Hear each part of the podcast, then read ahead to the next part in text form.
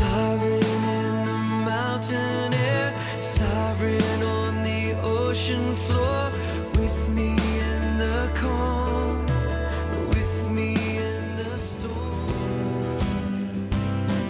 All again, what made me white as snow?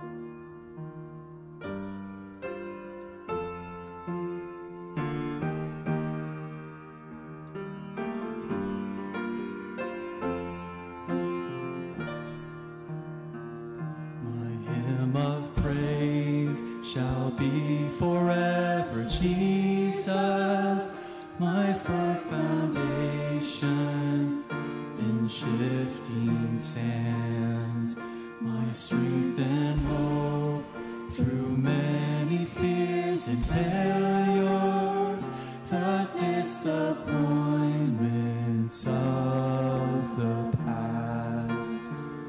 His constant love has held me fast. So for all my days I will sing my praise to the King forever, Jesus. Though the storms may rage, He is strong to save. He's the King forever, Jesus.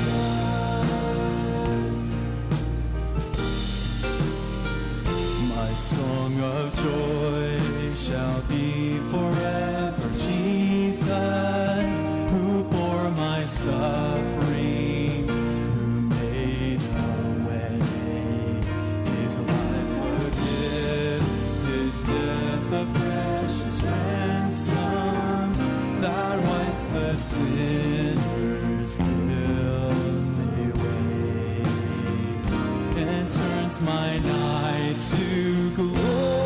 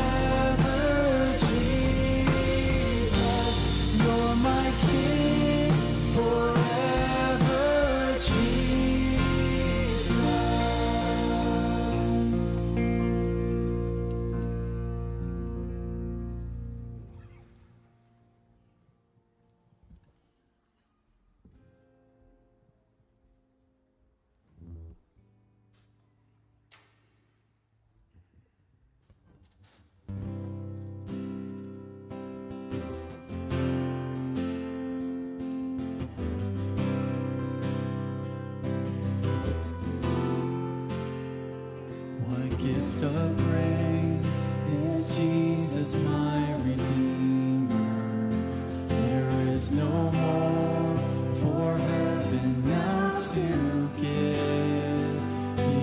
is my joy, my righteousness and freedom, my steadfast love, my deep and boundless peace.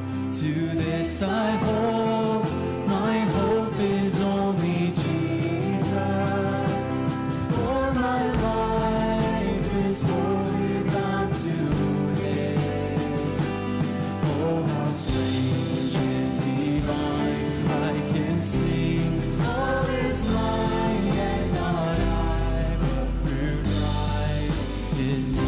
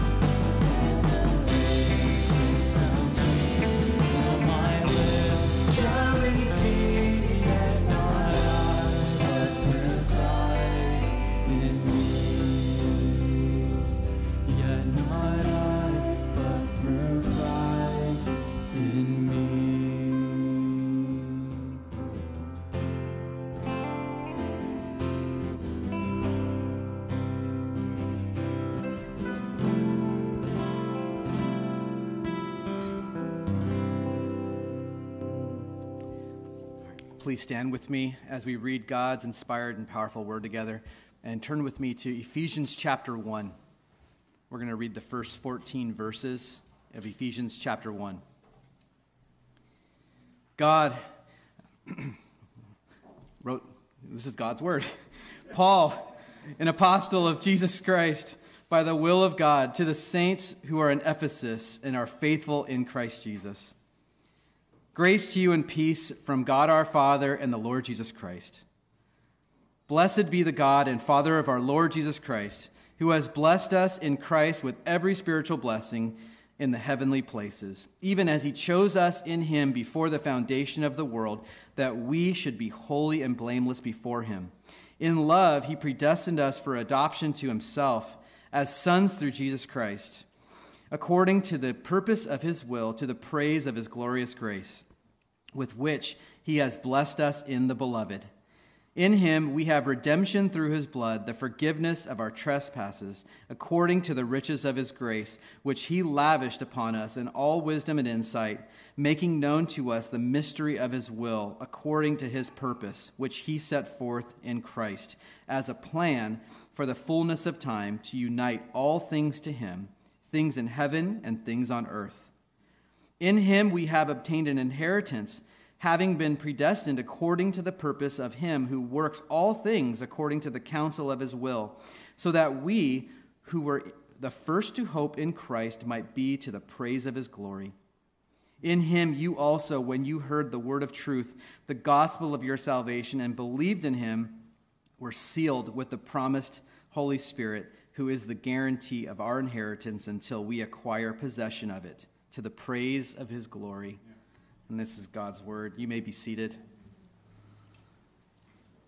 This morning, I want to remind you all that giving is a, is a form of worship, and I'd like to encourage you to give joyfully, prayerfully, and sacrificially on a regular basis. You can, you can do this online, or or in person using the box at the back of the worship center, um, or via, via mail um, using checks.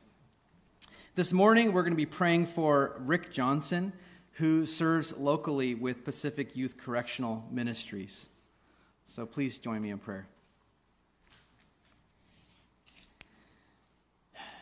Our Father in heaven, we praise you this morning. You are a great and glorious God. There's none like you, Lord, and you alone are worthy of praise. Your good, your steadfast love endures forever, and your faithfulness extends to all generations. You made us, and we're yours. You have lavished upon us every spiritual blessing in Christ, and it's because of this we can come into your presence with joyful singing. But Lord, we also know that all of us here are broken. We're broken people living in a broken world. We each have our own struggles, our weaknesses, our trials, our pains, whether or not it's bitterness in our hearts towards others, doing the things we know are wrong, being influenced by the world's ways rather than living according to your word. Whatever it is, Lord, you know what those things are. Point those areas out in our lives where we are in error. Change our hearts. Bring about repentance individually and within our church body. For you assure us that if we confess our sin, you're faithful and just to forgive us and to cleanse us from all unrighteousness. And Lord, we thank you for all these things. We thank you, Lord, for the, the salvation that has been given to us. We thank you for saving us from the penalty of sin. We thank you for saving us now from the power of sin. And we thank you that in your perfect will and plan, you will save us even from the presence of sin when we're raised to life eternal. And all this is due to the finished work of Jesus Christ on the cross. Thank you, Lord, for your amazing grace and for adopting us as one of your own. Lord, this morning we lift up Rick Johnson and the work that you're doing through him to minister to these incarcerated youth that he meets with regularly. We pray that the power of your word would break down the walls of these kids' hearts and they would come to a, a saving knowledge of the gospel. Please provide Rick with wisdom and endurance and reaching out to them with a heart of compassion. Equip him for whatever challenges are before him and as he desires to serve you on a, on a daily basis. We pray for those in our midst who have not yet submitted to the truth of your word. Give them eyes to see and the truth, that there would, they would, the truth would break down the walls of their hearts to receive it. We pray for healing for those among us that are sick and suffering, dealing with various ailments. You know, comfort, Lord, for the grieving and peace for the anxious, and, and strength for the weak. Lord, we, pr- we pray that you would prepare our hearts now as we're ready to study your word. Give us ears to hear, minds to be attentive, and a humility to be challenged. May you receive all the praise and glory. And it's in Jesus' name we pray. Amen.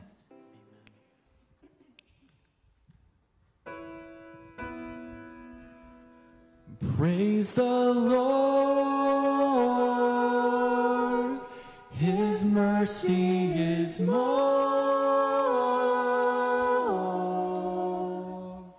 stronger than darkness, new every morn.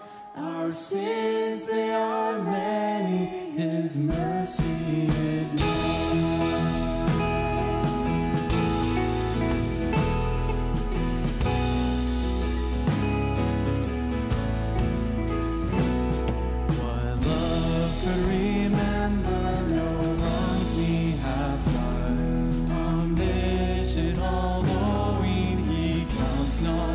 Son thrown into a sea without bottom or shore.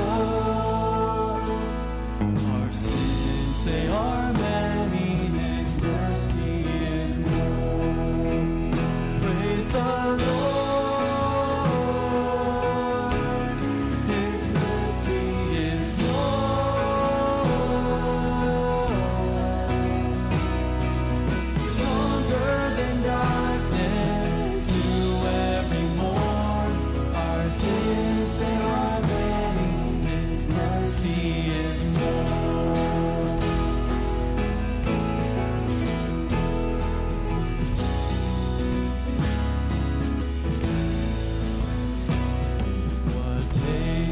Would wait as we constantly roam. The Father so tender is calling us home. He welcomes the weakest, the vilest, the poor. Our sins, they are many, His mercy is more. Praise the Lord. His mercy is more, stronger than darkness, through every morn. Our sins, they are many, His mercy is more.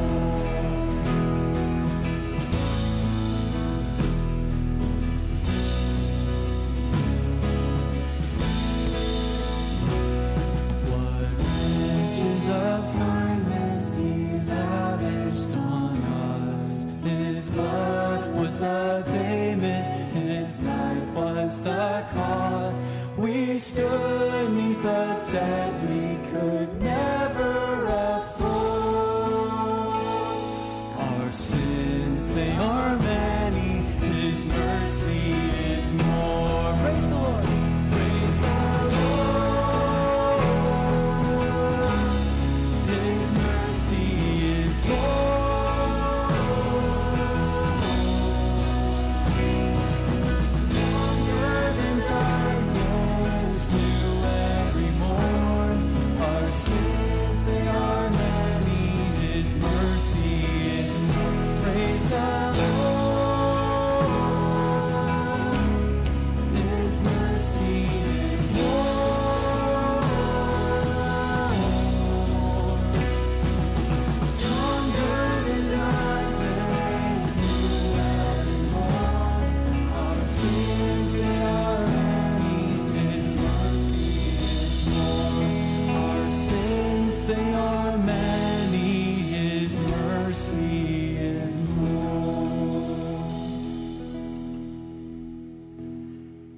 Heavenly Father, thank you so much for your mercy towards us.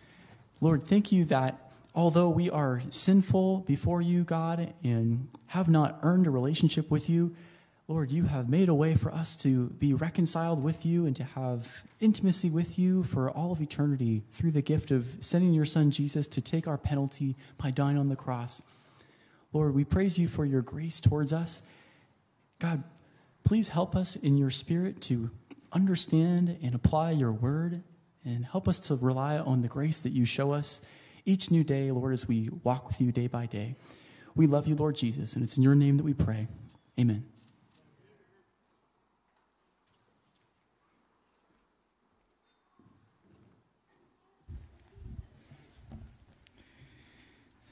Open your Bibles to Ephesians one. It is a gift of God's grace to be together with you this Lord's Day and diving into God's perfect word. Praise God. So in fifteen, excuse me, in eleven fifty-three, eleven fifty-three A D, Bernard of Clairvaux wrote a poem on the theme of Christ's suffering on the cross. And he put into words what can render us speechless. There were seven sections in this very long poem. Each was referring to a part of Jesus' body, his feet, his knees, his hands, his side, his chest, his heart, and his head. And in sixteen oh one, the seventh section, focused on his head, was set to music. O sacred head, now wounded. Part of it goes like this. O sacred head, now wounded with grief and shame, weighed down, now scornfully surrounded with thorns, thine only crown. The third stanza says this. What language shall I borrow to thank thee, dearest friend, for this thy dying sorrow, thy mercy without end? You write words like that. You sing words like that when your soul is captured by Christ, when your soul is possessed by God. I mean, we communicate in words, and yet some things leave us speechless. Maybe a birth, or maybe a death. Some things cause us to gush forth words, maybe a victory, maybe being startled. But some things cause both reactions. And God's glorious grace in Christ is one of those. Words, words fail you, but you have to use words. Words fail you, but you must use words. Ephesians one, eleven and twelve, uh, it's keeping the general theme of verses three to fourteen uh, rolling with a really huge statement. It's about possessing the inheritance. It's using words to put into words what leaves us speechless. That we are God's possession, that we are predestined to possess eternal life and to live to praise him. That's true of every Christian. That all in Christ are possessed by God, therefore possessing what God gave and living for his praise. That those eternally possessed by God possess eternal life. And Paul, he writes as a man possessed. Paul writes as a man possessed by Christ. He doesn't write as a technician. He, he writes as a reborn friend of God. His soul has been captured by grace, and I hope that your soul has been captured by God's grace. I hope that today when you, when you listen to these words, when you read them in your Bible, that your soul is thrilled by what you read. Paul is more spiritual passion than technical precision. He repeats his themes. Sometimes he gets so excited, he's caught up in joyful wonder at God's glorious grace. He's, his soul's just enraptured, and, and it's like when you see a beautiful sunset and you want to sing, or you want to write a, a poem, or a, paint a picture, or take a photo and post it up. Or like when someone gets engaged, everyone n- needs to see the picture. It's, it's, it's an awesome moment. Or when a baby is born, you want everyone to know. And Paul is showing everyone and telling everyone, this is how great God is. This is how glorious God is. This is how amazingly awesome God is. This is how great God is to display his glory in saving us. And he speaks of inheritance. A heritage, a privilege that is assigned to every believer. It's the first time we see this word in Ephesians, but he starts repeating himself in other ways. You see predestined for the second time. You see purpose for the third time. You see the will of God for the third time. And even in verse eleven, three distinct Greek words all referring to the will of God. Sometimes in his excitement, he repeats himself. You and I might do that as well. But he goes back and explores a topic a, a second or a third time. What I love is the Spirit of God led him to do that. That he led him to go into such depth. That we have this on record forever. The Word of God stands. And we just see these cascading words in verses three to fourteen. And the thing we need to realize is in the Greek, in the original language, this is all one sentence. Verses three to fourteen, all one long sentence. And, and it's celebrating. It's celebrating what God has done. In the past, in verses four to six, elect, predestined, adopted. And then in the present, verses seven and eight, celebrating the blessings of redemption and forgiveness and grace. And then in verses nine and ten, celebrating the future when everything will be brought under Christ's headship, Christ's lordship. John Stott said, in the fullness of time, God's two creations, his universe and his church, will be unified under Christ, the supreme head of both. And then we get to verses eleven and twelve. And it just builds on what has already been said, but eleven and twelve give us four important truths. If you're taking notes today, I'll, I'll give them all to you right now, then we'll go through and I'll repeat myself, and hopefully you won't miss any of them. First, what makes us Christians? It tells us what makes us Christians. What makes a Christian a Christian? Secondly, what is true of Christians? So what makes us a Christian? Then secondly, what is true of Christians?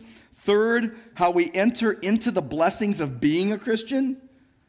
And then fourth, how we must live as a Christian. So what makes us Christians? What is true of Christians? How we enter the blessings of being a Christian, and how we must live as a Christian.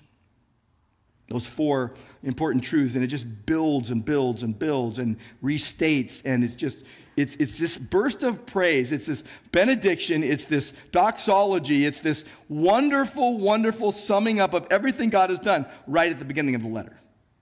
I love it. First, what makes us Christians? What makes you a Christian? Everyone isn't a Christian. What makes you a Christian? Well, what makes you a Christian, you see it in the very first two words in verse eleven, in him. What makes you a Christian is being in Christ. If you're in Christ, you're a Christian. That's the root of the miracle, the wonder of our being in Christ, in him. Being in him is the bridge to everything else in the Christian life. As the old Latin phrase goes, repetition is the mother of all learning. Paul like to repeat foundational truths of biblical doctrine, and sometimes in the same sentence. And the best example is in Ephesians chapter one, right here. Best example in the Bible of Paul repeating himself and using the same kind of terms over and over and over again, sometimes using the exact words over again, is Ephesians chapter one. And especially as Paul is trumpeting the glorious mystery of our salvation in Christ, he repeats the words in Christ or in him continually, ten times in verses three to fourteen, in that one long sentence in the original languages. This doxology, this praise, and he uses it or the equivalent of it in Christ or in him ten times. In Christ. It's an essential category of the Christian life. It's, it's the idea of being in Christ or in Christ Jesus, in him. That's used in Paul's letters almost one hundred seventy times, one hundred sixty-nine to be exact. In Christ, what is it? What is that phrase, in Christ? What does it mean? It's shorthand. It's shorthand for a foundational aspect of salvation. It's shorthand for our union in Christ, our union with Christ.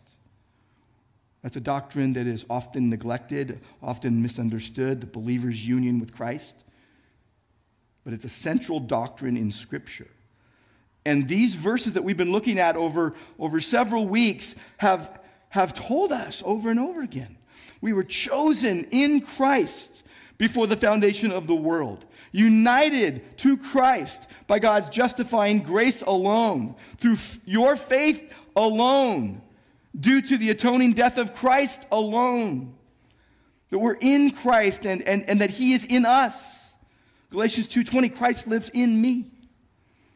Ephesians three seventeen, Christ dwells in your hearts through faith. In John fifteen, Jesus used this beautiful picture of being the vine and us being the branches, and it pictures our union with Christ as the root of our sanctification, our, our growth in Christ. That we are able to bear fruit in the Christian life because we are in Christ due to the work of the Father. In John fifteen five, Jesus said very clearly, I am the vine, you are the branches, and whoever abides in me and I in him bears much fruit, for apart from me, you can do, help me out, nothing, nothing, nothing. Can't do anything of spiritual value apart from Christ. You can't do anything of lasting significance apart from Christ. John seventeen, God the Son is praying to God the Father, and he says, I in them and you in me, that they may become one, so that the world may know that you sent me and loved them as you loved me. That our union with Christ, our union in Christ, with the eternal Word, with the Son of God, with God the Son, with God with us, our union in Christ, what it means is the Father loves you as he loves his only begotten Son. We are united with Christ in his death. Romans six five tells us we will be united with him in his resurrection. In Christ, it signifies some truths, a lot of truths. Let me just give you several of them. What does in Christ signify? If you are in Christ, what it signifies is that you are spiritually alive. You're not dead in sin anymore. You are spiritually alive. That believers are spiritually alive. Second Corinthians five seventeen, if anyone is in Christ, they're a new creation. The old things have passed away. Behold, new things have come. Radically, fundamentally new. The old has gone, the new has come and remains constant. You're not going to have to keep on getting, you know, born again.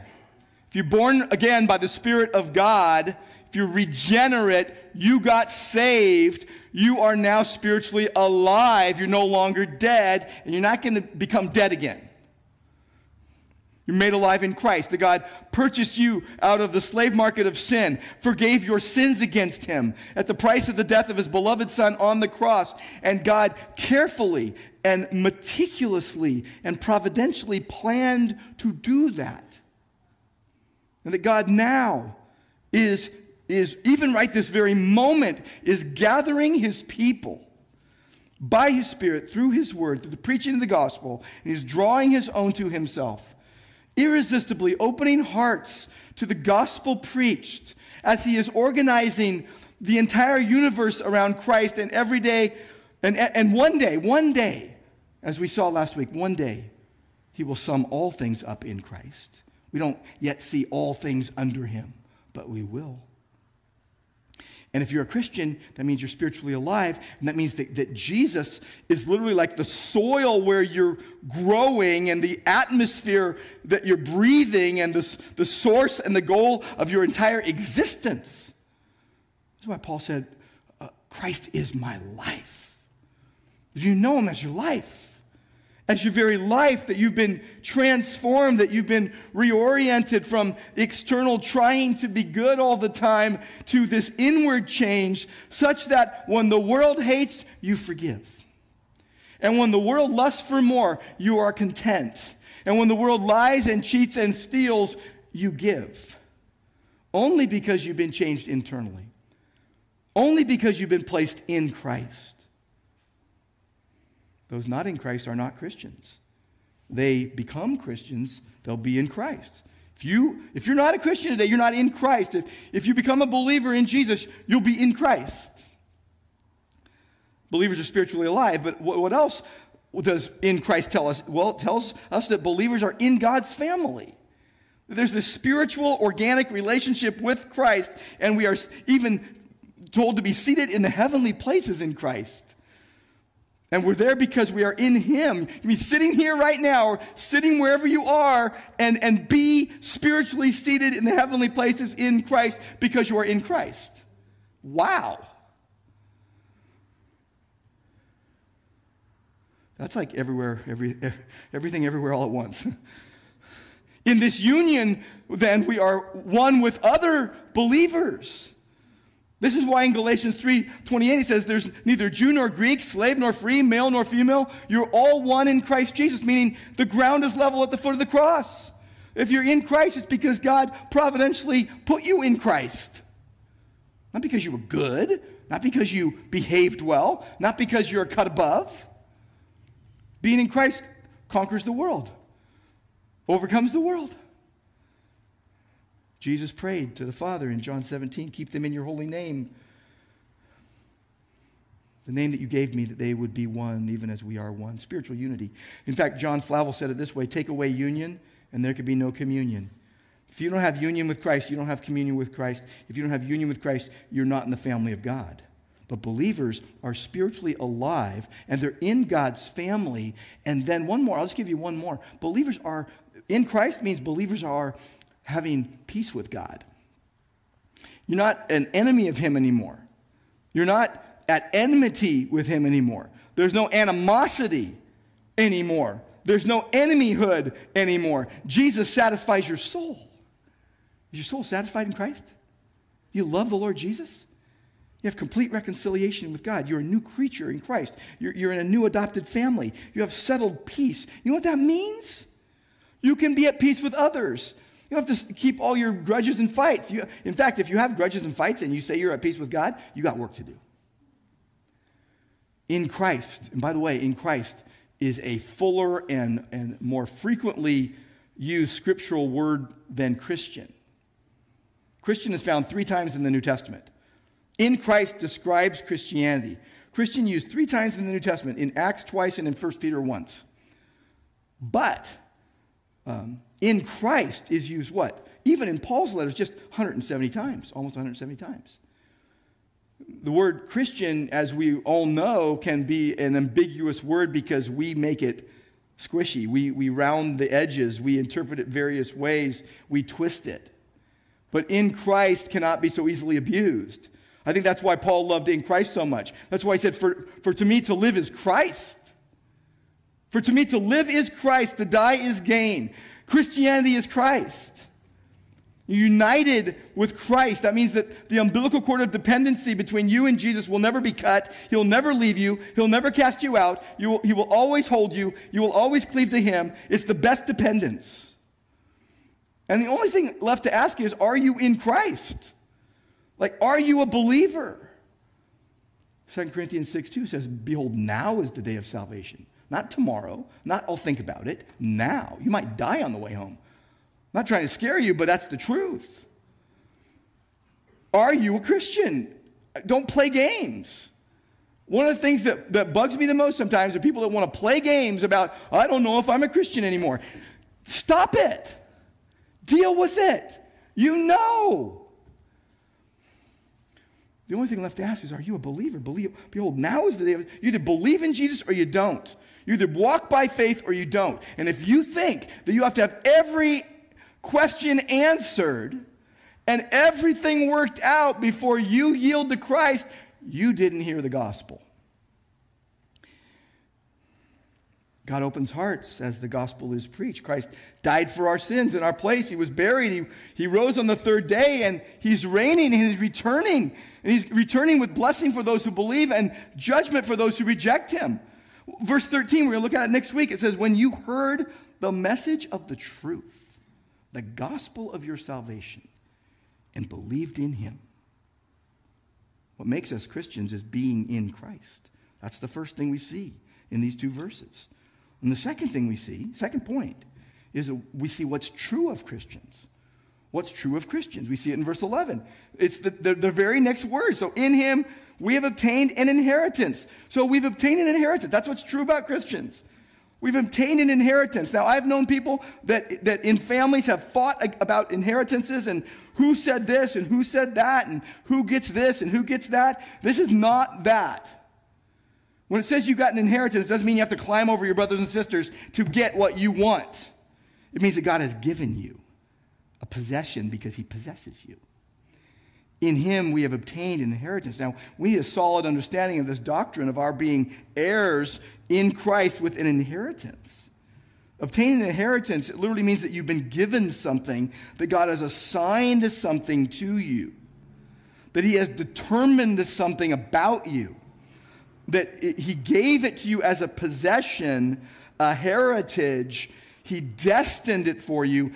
He chose you for it. We've received an inheritance.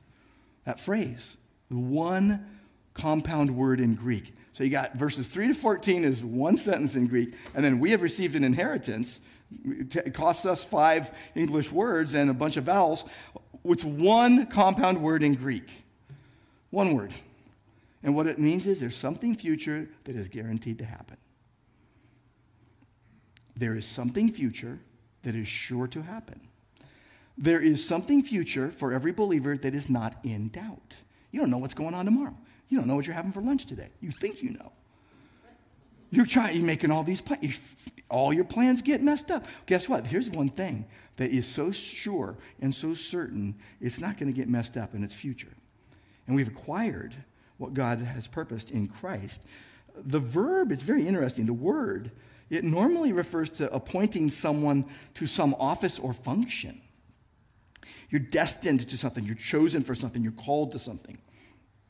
The idea is that God has chosen every Christian as heirs, given a share of the heritage. God has allotted his new people in Christ the inheritance designated for those trusting in Christ. If you're not trusting in Christ, you don't have the inheritance. You have the inheritance if you're trusting in Christ. And don't go, oh, I'll trust in Christ now because I want, I want the riches. No, no. We're not doing health and wealth here. We're not doing crazy stuff. We're doing biblical stuff. And this is this. This is what it is. It, this takes the idea of believers as God's chosen and adopted children that was spoken of in verses four and five here a step further. You know, like the guy that, you know, that sells the uh, knives on and says, hey, wait, there's more and there's more to the deal and all this stuff.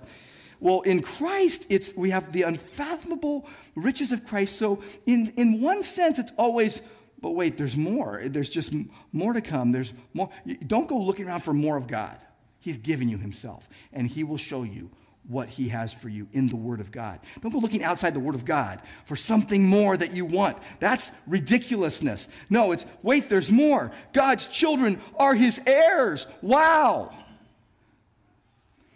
It emphasizes God's act. It makes believers, he makes believers his heirs. It refers to our inheritance. We received an inheritance. What's really interesting is when you look at some translations and you go, whoa, they've translated it that way. Sometimes it's, it's translated, God chose us as his inheritance. Little brain breaker there. In him we were made an inheritance, one, one version of the Bible says. Or in Christ we uh, who have been claimed as God's own possession.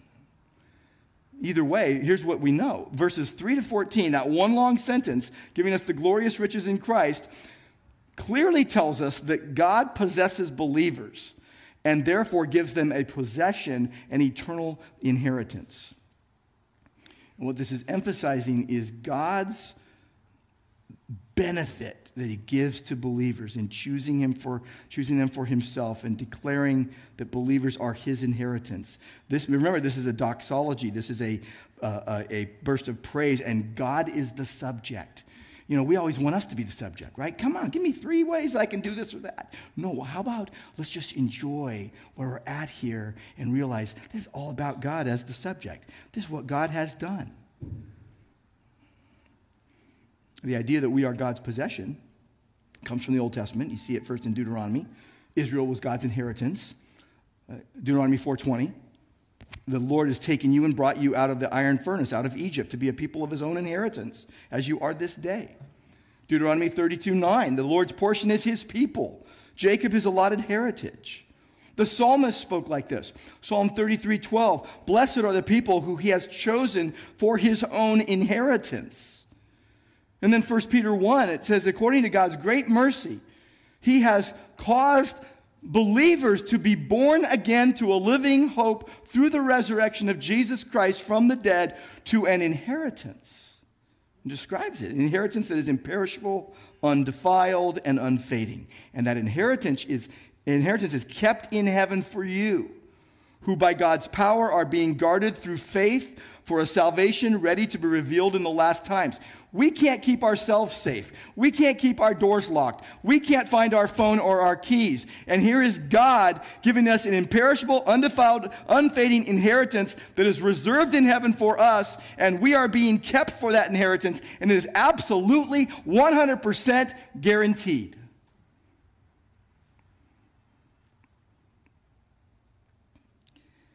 We are God's possession, and through Christ we've received a glorious inheritance. Colossians one tells us, it says, we're giving thanks to the Father who has qualified us to share in the inheritance of the saints in light. He has delivered us from the domain of darkness and transferred us to the kingdom of his Son, to his beloved Son, in whom we have redemption, the forgiveness of our sins. Our inheritance is, is, is actually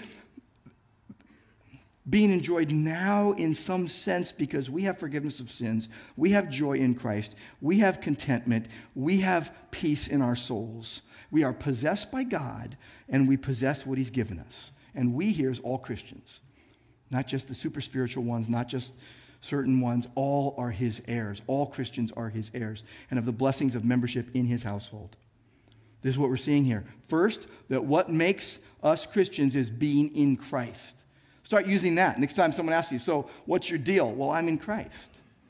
What's your deal in life? What are you following? You know, are you like a religious person? I'm in Christ. What do you mean by that? Well, it means that, that God possesses my soul, and, and I possess everything he gives me. What?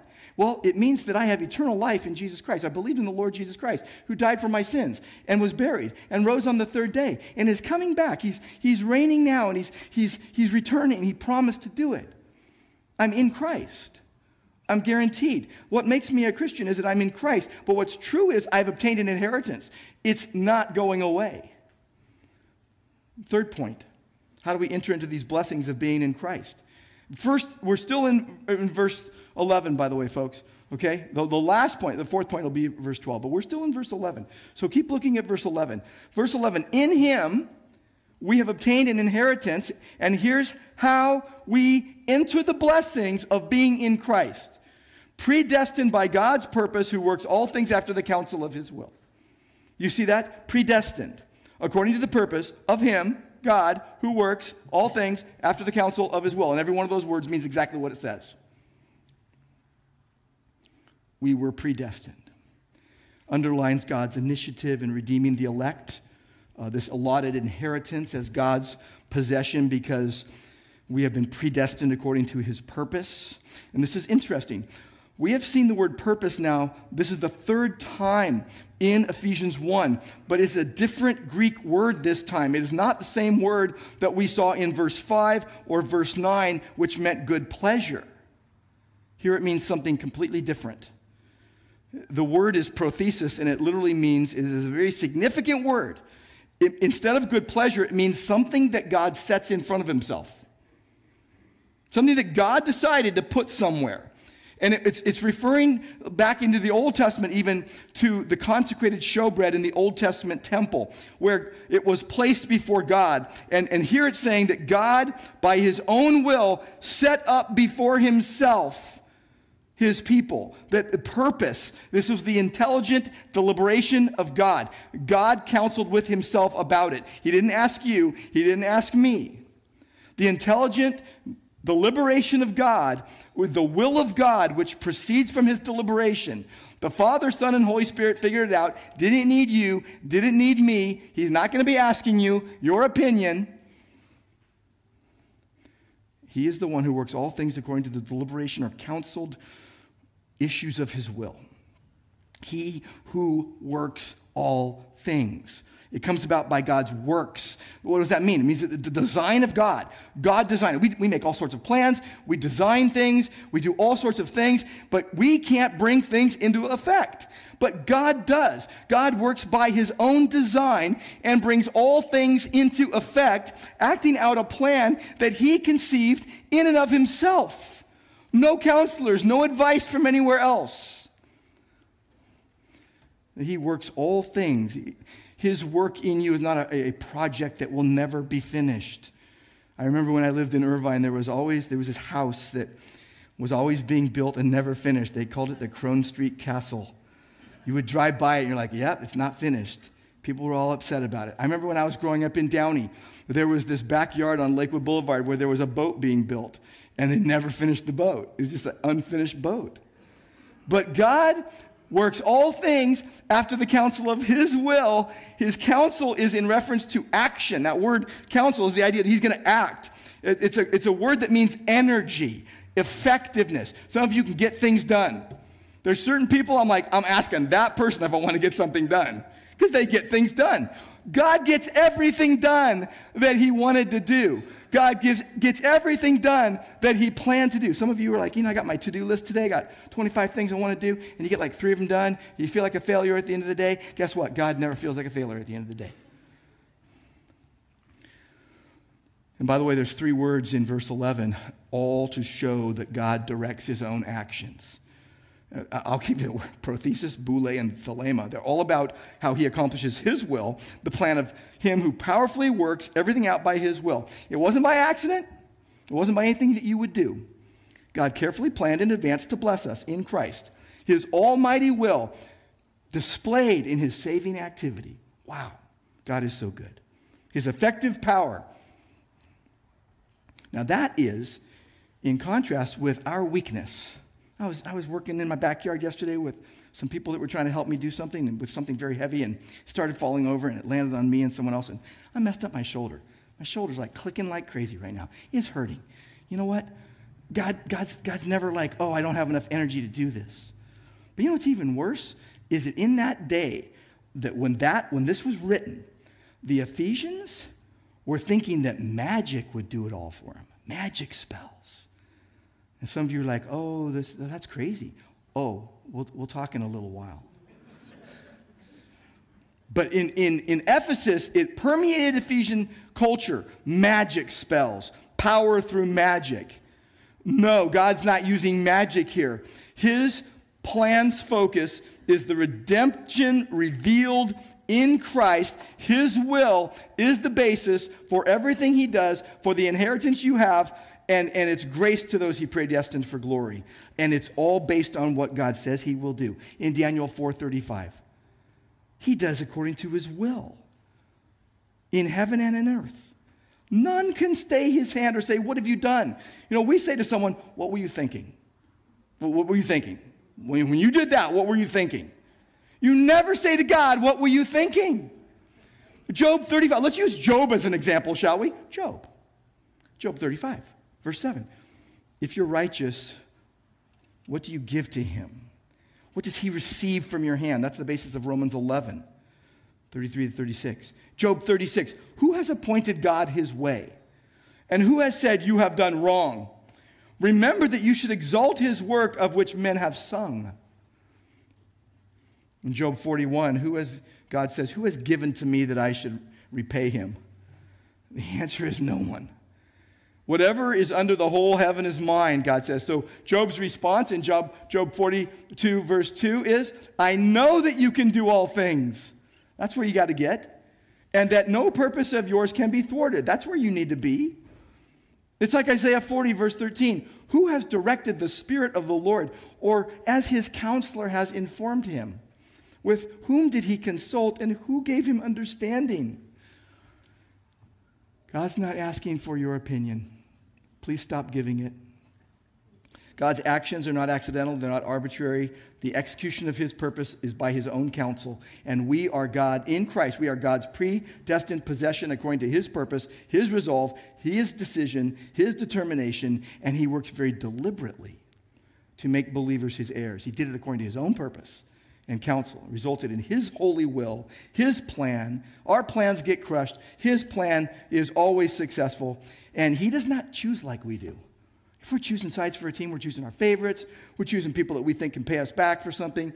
God does not choose or give like we do. We play favorites.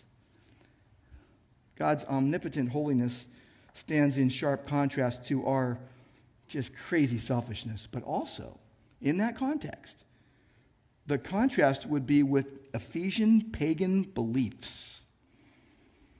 They even thought that Zeus, who they called the father of gods and men, bowed to inevitable uh, fate. They bowed to the inevitable will of the competing fates, plural. Homer uh, expressed it this way, that Zeus, he had Zeus holding up golden scales, sorrowfully acknowledging the death of his hero, Hector of Troy, and he said he was sealed by fate at the hands of Achilles. The Ephesians bowed to Lady Luck. So Sinatra wasn't the first one to say, luck be a lady tonight. Uh, Ephesians bowed to Lady Luck, or fate, in their lives. They would dedicate their actions to the goddess luck or good luck. Stop saying good luck. If you're a Christian, stop saying good luck. It's God's grace. In the gospel, there's no arbitrary luck, but an omnipotent God who graciously revealed the mystery of his will in Christ. Think about your own life. Who do you consult before making a decision? You need to consult. By the way, some people think they know everything, right? Ask people advice. Proverbs says it is wise to make plans by consultation and seek counsel. You should ask advice. But what you also need to realize is God asked no one advice, nor does he need to. Do you really think that God needs you to tell him? You know, some of us feel smart until we are around people who are really smart, uh, and then we feel inadequate. Um, but the smartest person in the world can be morally stupid. The psalmist said, "The fool says in his heart, there is no God." You need to know that God does everything according to the counsel of his will, and you need to think about it. If you're saying, I'm a Christian, don't play around. You need to know that, and then you need to think about it. Like, think about the ramifications of what we're saying. Think especially how, how blessed you are to be in Christ. Not because of your accomplishments, but because of what Christ accomplished. Think about being God's heritage, that it was predestined according to the divine counsel, which, by the way, that's the prototype of all subsequent divine covenants that God makes with mankind. That God continually works out his purpose and his providence by his will after figuring out himself. He carefully thought it out. Before time began, God marked out the elect to be co-heirs with Christ, and whatever he wants done is put into action. We can't get things done. We try to get things done, but a lot of our plans fail. God ensures. We can't get things done the way we want them. We get upset if someone makes our burger wrong. And God ensures that everything works out in line with his will. And if you are his heir, God predetermined it. It was his prerogative to providentially orchestrate and powerfully put that plan into effect. And that means you are possessed by God as Christ's inheritance given to him, and you possess Christ, which this is why we can sing, all I have is Christ. All I have is Christ. I, I, know how, I know how easy it is to get caught up in the cares and the worries and the concerns of life. I know it. We all do it. We worry about politics and problems and people and finances and getting work done and who you're going to marry if you're single and how your marriage is going to work out if you're married and if you're going to have grandkids and I got to keep up with my family and my friends and all these things. You know what the gospel does? Because you got to take care of your stuff. I mean, be responsible. You got to take care of your life. But the gospel snaps you back to attention to what matters most. The gospel snaps your attention back to what matters most. Jesus' cross work, sovereignly planned sacrificial death, burial, resurrection. And so that on your busiest day, on your most painful day, you actually praise God's grace. You can say, wow, God, you are so good. This is going bad, but you know what? I have you. Thank you for your act of love in saving me. Remember Jesus. Remember his torture is, is your triumph and his sorrow is your salvation. Remember that song, O Sacred Head, let it ring in your ears as you confess, mine was the transgression that sent him to the cross. The Christ went as my substitute to the cross and paid the price for my sin. Recognize how carefully planned God worked to make you his heir before he did it, all independent of you. So what are we seeing in these verses? What first, what makes us Christians? Being in Christ. Secondly, what is true of Christians? We've obtained an inheritance. Thirdly, how do we enter the blessings of being in Christ? Well, we're predestined by God's purpose, who works all things after the counsel of his will. So the last thing we need to look at is verse twelve. Verse twelve. Therefore, how do we who hope in Christ live? How must we live? That's the big question, right? Verse twelve, it says this, so that, all that happened, so that we who were first to hope in Christ might be to the praise of his glory. So we're hoping in Christ, the hope continues. This is not wishful thinking, this is solid anchor hope, in whom we have hoped in the Messiah. We were apportioned to be the praise of his glory. And by the way, this is the tension of the, of the end times. We're living in the end times. This is the tension of the end times. He's going to sum up all things in Christ. It's going to happen. He is the one in whom we exist. Our participation in this summing up is assured. But now, right now, before it all happens, we live in hope that it will happen. Anchor hope, not a hope that is fragile, not a hope that is wishy-washy, a hope based on Christ himself. And since we were predestined according to his plan to bring all things into effect in accordance with the counsel of his will, you put your faith in Christ and your hope in Christ. And how do you live? Look at the verse. Look at twelve. To the praise of his glory. It's not a nice slogan. It's real. It's not a nice slogan. It's how you should live. To the praise of God's glory continually. God made his people heirs, so even now, we who hope before the summing up of all things in Christ exist now to praise his glory. That we would live for his glory right now, body, mind, spirit, and soul, in our hearts and in our actions. That we who have put our hope firmly in Christ would live to the praise of his glory. That's in the perfect tense, that you would continue doing that and never stop. That affects your identity. That affects your life's goal. But why am I alive? To praise God's glory. We're possessed by God, therefore we possess what he has given us. And the, the question we have to ask ourselves is, okay, how that's going to change? How is that going to change me? How is that going to change the way I live? You can't just go, wow, this is great. And, and let me just give you quickly three ideas of how these truths should change us. Number one, if you take these verses rightly, they give you immense assurance that leads to praise. You can be praising God. I mean, praise the glories of his grace. So drink deeply of the gospel and think deeply of the gospel and then find many ways to praise God. You have many opportunities to delight in Christ. So how could you use your thoughts and your words and your actions more effectively to praise God? What words might describe your enthusiasm for God's glory in Christ? Write them down in a paragraph, a poem, song lyrics. Never mute God's glorious grace. Just absolutely trumpet God's works. Praise what God did, or you will give yourself the credit. Immense assurance leads to praise. Secondly, if you take these verses rightly, they will foster an intense worldview adjustment every day. That your worldview will be continually recalibrated and readjusted to God's. When I was a little kid, I liked to whittle. I, if they would give me a pocket knife, I would get a piece of wood and make a, a bird or a, or a horse head or what have you. When I was in elementary school, they gave us knives and ivory soap, and we got to carve soap. We got to make, I always made a car, always made a car. Better yet, I loved shaping Play-Doh. Give me Play-Doh now, I'll make something out of it. But is your worldview getting shaped and molded and reshaped by the gospel? Or is it by your own mind all the time? God, by his Spirit, uses his word and his people and every circumstance in your life to carve away all that ruins and form his image in you. But for that to happen, you have to be thinking. And you have to be thinking about the right things more.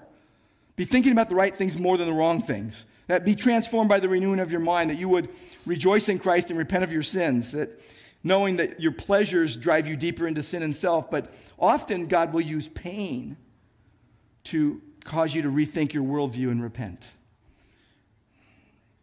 A friend of mine said the power of your worldview is that it sticks, that it permeates every aspect of your life. So whatever your view of the world is, that's what is sticking.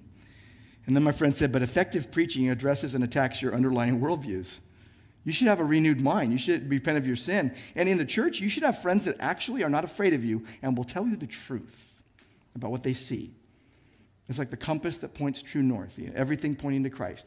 Is your worldview driven by the gospel? If your worldview is not driven by the gospel, you are either drifting or driving off a cliff.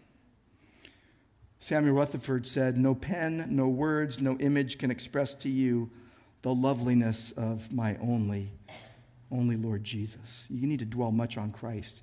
You need intense worldview adjustment. And then thirdly, if you take these verses rightly, it will foster an immediate rejection of idols and superstitious practices. That you would have a spiritual gag reflex, that you would throw up anything bad, spiritually speaking, because your senses are trained to discern good and evil. That the sovereign God, who worked all things according to the counsel of his will, wants you to have a spiritual gag reflex such that you will reject things that are bad for you. We've seen major cave-ins in formerly Christian nations where many of Reformed preachers came from. And let me just say, there are idols, there are superstitions that we practice that we need to reject from our lives. Things like, if I pray this prayer just right, or if I live just right, or, or hey, things are going badly, so I must be getting punished, or maybe I'm not forgiven, or hey, if you do that, you're a liberal, or if you do that, you're a conservative. You must do it my way. And I don't even want to get into the random videos that are served up by your apps and how your randomizers are uh, ruling your life. You say a word, it'll pop up on your screen. You say you like something, you'll get ads. And you think, oh, I just want to do that, or I just want that. Don't be a Hindu resigned to fate. Your feelings are going to come and go. It's not good luck. It's not fate rules. It's good grace rules. You're not wearing lucky socks. It's not a superstitious, if I do this, I will get that mantra prayers. If you would live to the glory of God, you need to rid your heart and life of all superstitions. Reject the abject idolatry of syncretistic fortune cookie Christianity. Stay busy in the Lord's word. Stay busy in the Lord's work. Stay busy seeking the Lord's will. You won't have time for willful sin, because idleness breeds idolatry, and sovereignty pushes you to reject idolatry. For God's possession, predetermined to possess eternal life and live to praise him.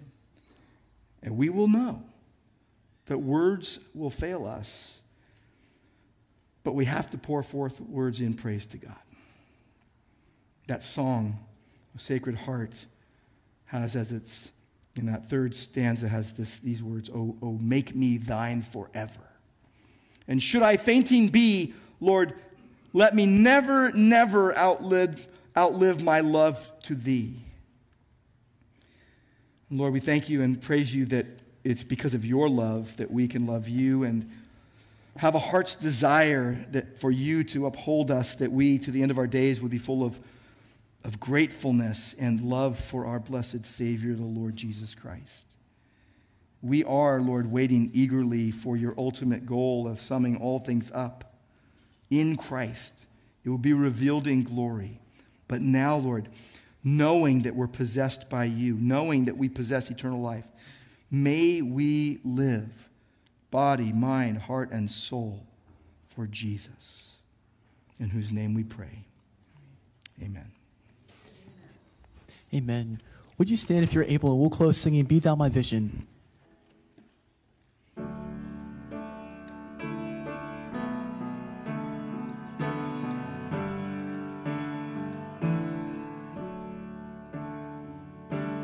Be Thou my vision, O Lord of my heart, not be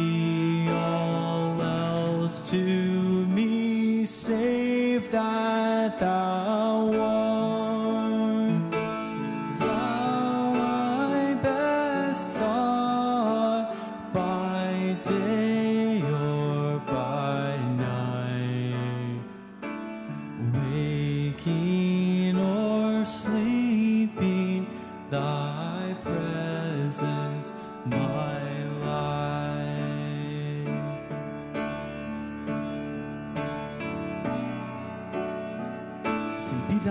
wisdom.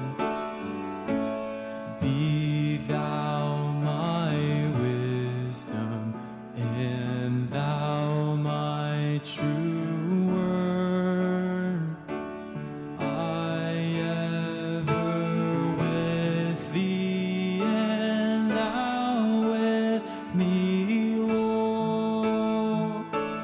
Thou my great Father, and I thy true Son.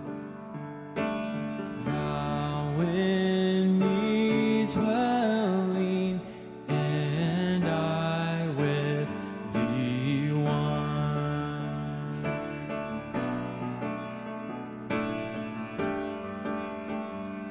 Riches I need not. Riches I need not, nor man's empty praise. Thou mine inheritance, now and always. Thou and thou only, the first in my heart. High King of heaven, my treasure thou art. O God, be my everything, be my delight. Be Jesus my glory, my soul satisfied. Oh God, be my everything, be my delight.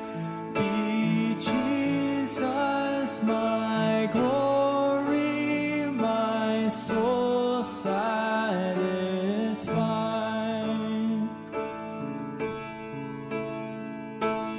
High King of heaven, my victory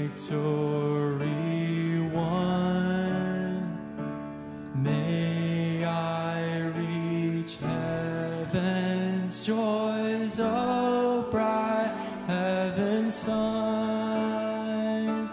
Heart of my own heart, whatever befall, still be my vision, O ruler of all. As we close, please be praying for our Turkey disaster relief team that's coming back uh, tomorrow night. Alan and Dan and Paul. Pray for Marissa Clark, who's in Osaka, Japan, until the twenty-seventh. And then pray for the Radmiloviches as they're uh, looking forward to June and July in Japan. And be praying what God has next for you in gospel ministry uh, from here to the ends of the earth. First Peter chapter five, verses ten and eleven to close. After you have suffered a little while, the God of all grace, who has called you to his eternal glory in Christ, will himself restore, confirm, strengthen, and establish you. To him be the dominion forever and ever. And Lord Jesus, may it be true as we go now, as we have prayed and sung and heard your word and thought about these things. May we go now to be doers of your word, in your strength, for your glory. We pray in the name of Christ. Amen. Sovereign in the mountain air, sovereign on the ocean floor.